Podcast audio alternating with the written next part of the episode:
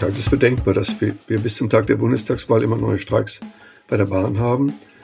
Der Wieselski hat sich an sich verrannt. Er will da irgendwie so Zugeständnisse so hintenrum durchsetzen, dass er Tarifverträge für die ganze Bahn durchsetzen kann. Aber genau das ist eigentlich nicht möglich. Dafür ist die Gewerkschaft nämlich zu klein.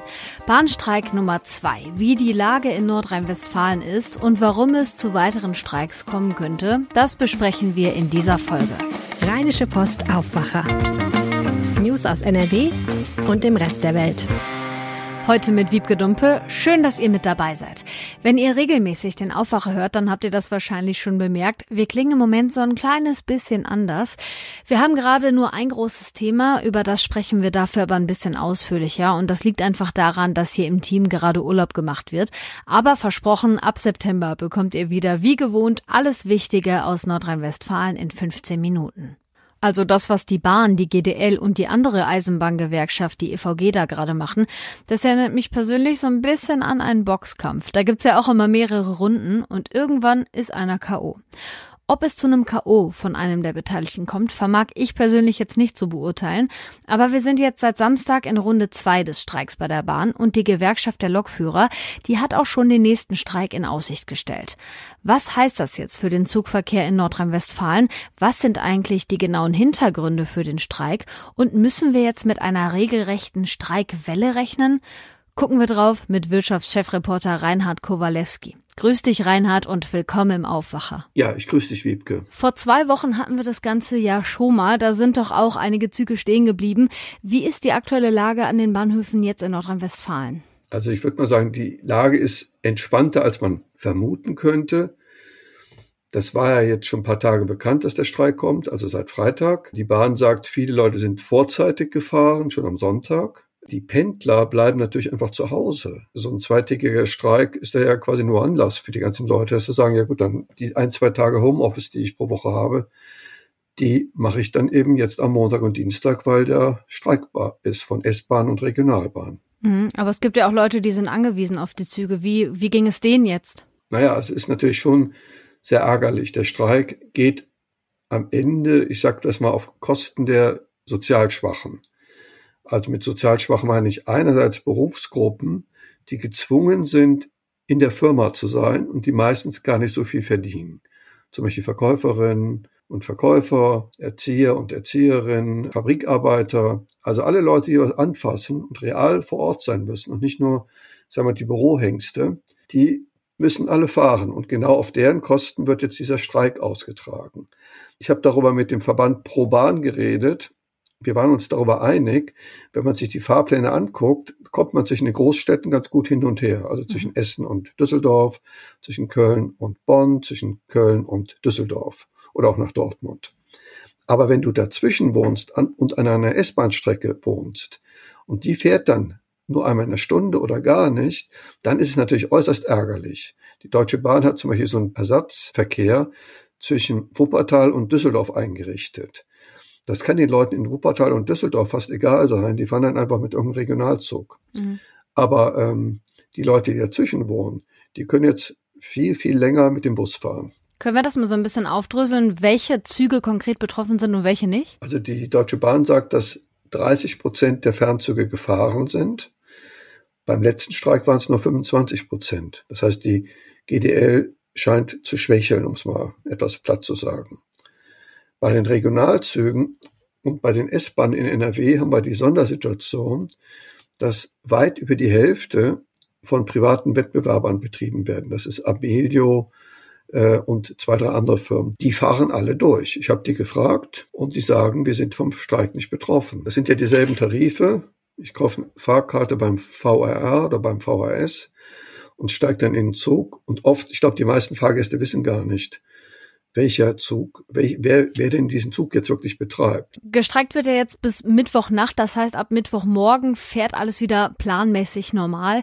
Wenn wir jetzt nochmal für den heutigen Tag ein paar Tipps mitgeben könnten, was sollten Bahnreisende deiner Meinung nach noch wissen und wie kann man möglichst schnell und unkompliziert gucken, ob der Zug fährt oder nicht? Also ich habe da so eine Art Geheimtipp. uh, jetzt bin ich gespannt. Ich, ich, ich gehe bei Google rauf, tippe ein Hauptbahnhof Düsseldorf mhm. und dann Abfahrtsmonitor also wenn man in Köln wohnt, natürlich Hauptbahnhof Köln oder Hauptbahnhof Mönchengladbach. Äh, und da siehst du sehr konkret, welche Züge fahren, welche Züge in Mönchengladbach fahren, welche Züge in Kleve fahren, welche Züge in Köln fahren.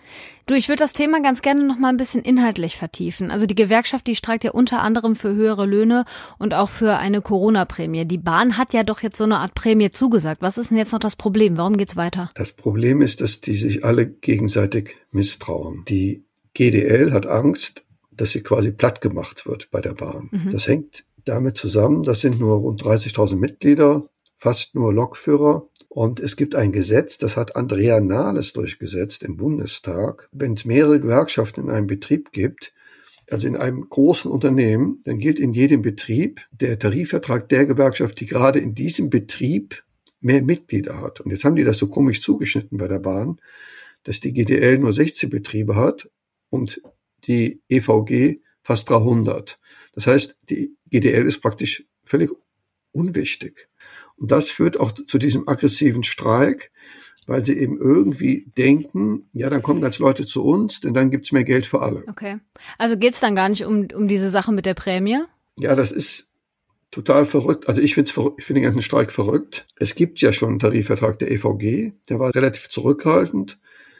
Allerdings gab es im Gegenzug keine Kurzarbeit im ganzen Unternehmen, trotz Corona-Krise, keine Entlassung, Lehrlinge werden eingestellt, neue Lehrlinge werden ausgebildet und gewisse Lohnerhöhungen. Mhm. So, jetzt kommt die GDL, die hat die Berufsgruppe, die sowieso am meisten verdient und die will einfach noch ein bisschen mehr Geld, wobei die sich mittlerweile an sich mit dem Vorstand der Bahn einig sind über die reinen Geldforderungen. Und dann will sie noch eine Corona-Prämie von 600 Euro. Ich persönlich glaube, dass der Vorstand der Bahn ihnen genau das jetzt am Ende geben wird. Okay. Da kommt jetzt wieder der Witz, dass dann aber die, der andere Tarifvertrag, der hat eine Nachverhandelklausel. Der von der EVG? Drin, genau. Mhm. Der größere Tarifvertrag. Da steht an sich drin, na, wenn eine andere Gewerkschaft besondere Privilegien durchsetzt, dann können die ihren eigenen Tarifvertrag auch wieder neu verhandeln. Das heißt, wenn die ähm, GDL jetzt die Prämie durchsetzt, haut die EVG dann noch auf den Tisch und sagt, ja, das hätten wir auch gerne. Aber das ist ja einfach mal voll das Machtgerangel da jetzt. Ne? Wie lange wollen die das denn durchziehen mit den Streiks? Also die GDL jetzt und irgendwann muss doch auch mal ein Ende in sich sein und ein Kompromiss her, oder nicht? Also die GDL hat den Streik extra verzögert, der hätte schon viel früher beginnen können, weil sie hofft, dass die Politik den Vorstand der Deutschen Bahn, das ist ein zu 100 Prozent ein Staatsunternehmen, irgendwie drängt oder zwingt, da irgendwie nachzugeben. Und ich glaube, das mit der Corona-Prämie könnte vielleicht die Lösung sein. Was die Bahn aber nicht machen kann, ist, dass sie der GDL irgendwie zu billigt, dass sie überall im Unternehmen Tarifverträge schließt, weil sie da überhaupt keine Mitglieder hat. Okay. Dann abschließend einmal dein Blick jetzt auf diese ganze Aktion. Wird der Streik 2 jetzt irgendwas bringen oder kommen jetzt wirklich noch mehrere Streiks, so eine Art Streikwelle? Kommt die auf uns zu in Zukunft? Ich halte es für denkbar, dass wir, wir bis zum Tag der Bundestagswahl immer neue Streiks bei der Bahn haben. Der Wieselski hat sich an sich verrannt. Also mal angenommen, die bieten ihm jetzt die 600 Euro Prämie, also Corona-Prämie, aber sonst nichts. Dann hat er irgendwie ein Problem, weil ich glaube, die Basis wird sagen, ist doch eine tolle Idee. Konkurrierende Gewerkschaft wird sagen, ist doch gut, dann kriegen wir es auch. Die Politik wird sagen, jetzt nehmen es endlich an. Aber er hat ja in Wahrheit ein anderes Ziel. Er will da irgendwie so Zugeständnisse so hintenrum durchsetzen, dass er Tarifverträge für die ganze Bahn durchsetzen kann. Also irgendwann geht so einer Gewerkschaft auch der, das Geld aus. Äh, aber ich vermute an sich, dass die sich einigen auf die Corona-Prämie und der ganze Rest wird irgendwie zugekleistert mit irgendwelchen Formelkompromissen, nur weil die, weil der Andi Scheuer, also unser Verkehrsminister von der CSU, die haben ja Angst, dass sie die Bundestagswahl verlieren gegen die SPD. Äh, ich glaube, dass die jetzt massiv Druck machen, weil sich sonst so eine Stimmung breit macht. Dieses Land ist schlecht regiert. Wir brauchen eine neue Regierung. Also setzen wir auf Olaf Scholz und die Grünen. Also ich, ich glaube politisch, dass der Druck steigt, dass die Bahn da irgendwas macht. Das sagt Wirtschaftschefreporter Reinhard Kowalewski. Danke für den Blick auf den aktuellen Bahnstreik und die Hintergründe. Ja, vielen Dank. Und das Wichtigste aus Düsseldorf, das bekommt ihr jetzt von Antenne Düsseldorf. Hallo, bei uns geht es heute um die Diskussion, ob in Düsseldorf bald auf mehr Straßen Tempo 30 gelten sollte. Dann geht es um den Hochwasserschutz in Düsseldorf und dann gibt es noch Infos zur aktuellen 3G-Regelung für Schülerinnen und Schüler. In Düsseldorf soll in Zukunft auf deutlich mehr Straßen Tempo 30 gelten. Dafür setzt sich jetzt der ADFC noch einmal ein. Damit das überhaupt möglich werden kann, fordert der Fahrradclub in einem offenen Brief an OB Keller, dass sich unsere Stadt einer aktuellen Initiative für Tempo 30 anschließen soll. Leipzig, Freiburg, Aachen, Augsburg, Hannover, Münster und Ulm machen schon mit. Dazu Antenne Düsseldorf Reporter Joachim Bonn.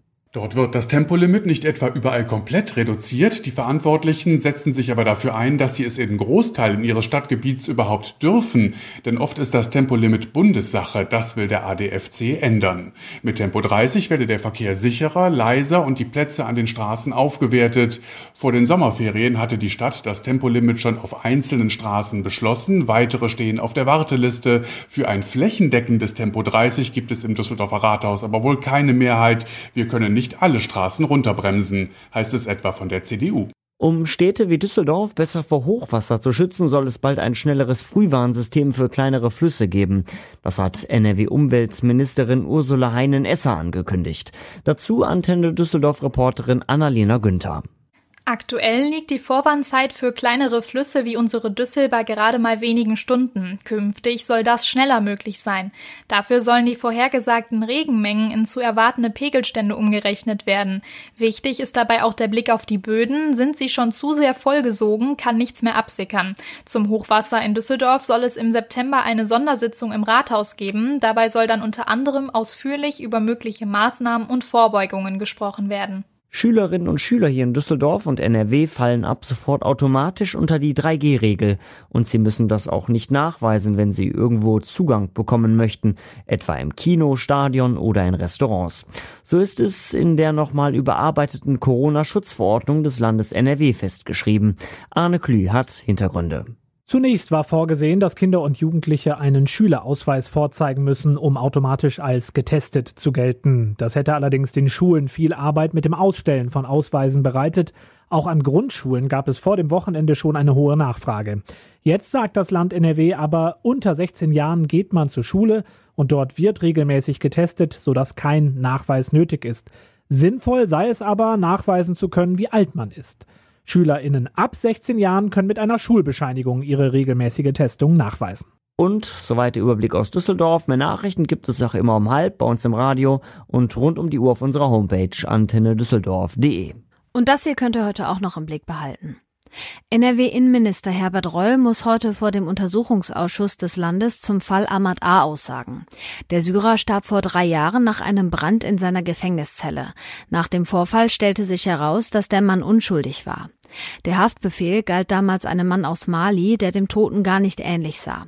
Als Ursache wurde vermutet, dass die Personendaten der beiden Männer im Fahndungssystem der Polizei verschmolzen seien. Daran gibt es allerdings Zweifel. Neben Reul müssen auch sein Staatssekretär sowie die Abteilungsleiterin der Polizeiabteilung aussagen. Nachdem in der Nacht zu Samstag in Köln ein Kipperträger angegriffen worden war, verurteilten die Antisemitismusbeauftragten von Bund und Land die Tat scharf. Der Angriff zeige die hässliche Fratze des Antisemitismus. Angriffe auf Jüdinnen und Juden müssten konsequent verfolgt und bestraft werden. Das 18-jährige Opfer hatte am Freitagabend mit Bekannten auf einer Wiese gesessen. Als sie gehen wollten, seien sie beleidigt und später geschlagen worden. Der 18-jährige kam daraufhin mit Nasen- und Jochbeinbruch ins Krankenhaus. Die Polizei hatte zunächst zwei Tatverdächtige festgenommen, die am Samstag aber wieder gehen konnten. Gegen sie wird jetzt ermittelt. In Mönchengladbach müssen sich ab heute ein 24-Jähriger und eine 20-Jährige vor Gericht verantworten. Ihnen wird vorgeworfen, ihren fünf Wochen alten Säugling misshandelt zu haben. Das Kind kam mit lebensgefährlichen Verletzungen ins Krankenhaus und hat bleibende Hirnschäden. Die Mutter des Kindes soll die Übergriffe zugelassen haben. Auch die zum Tatzeitpunkt 17 Monate alte Tochter des Paares soll geschlagen worden sein. Sie hatte unter anderem das Schienbein gebrochen. Und hier kommt noch schnell das Wetter. Heute bleibt es trocken in Nordrhein-Westfalen. Die Sonne kommt raus, ab und zu ziehen mal ein paar Quellwolken durch. Maximal 24 Grad sind drin, in höheren Lagen 18. Morgen am Mittwoch dann erst wieder schön, später kommen von Norden her Wolken rein. Regen soll es aber keinen geben und das Ganze dann wieder bei ähnlichen Temperaturen wie heute.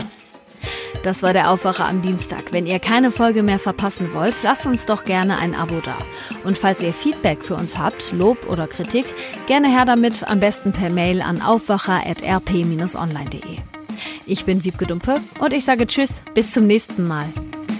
Mehr Nachrichten aus NRW gibt's jederzeit auf RP Online. rp-online.de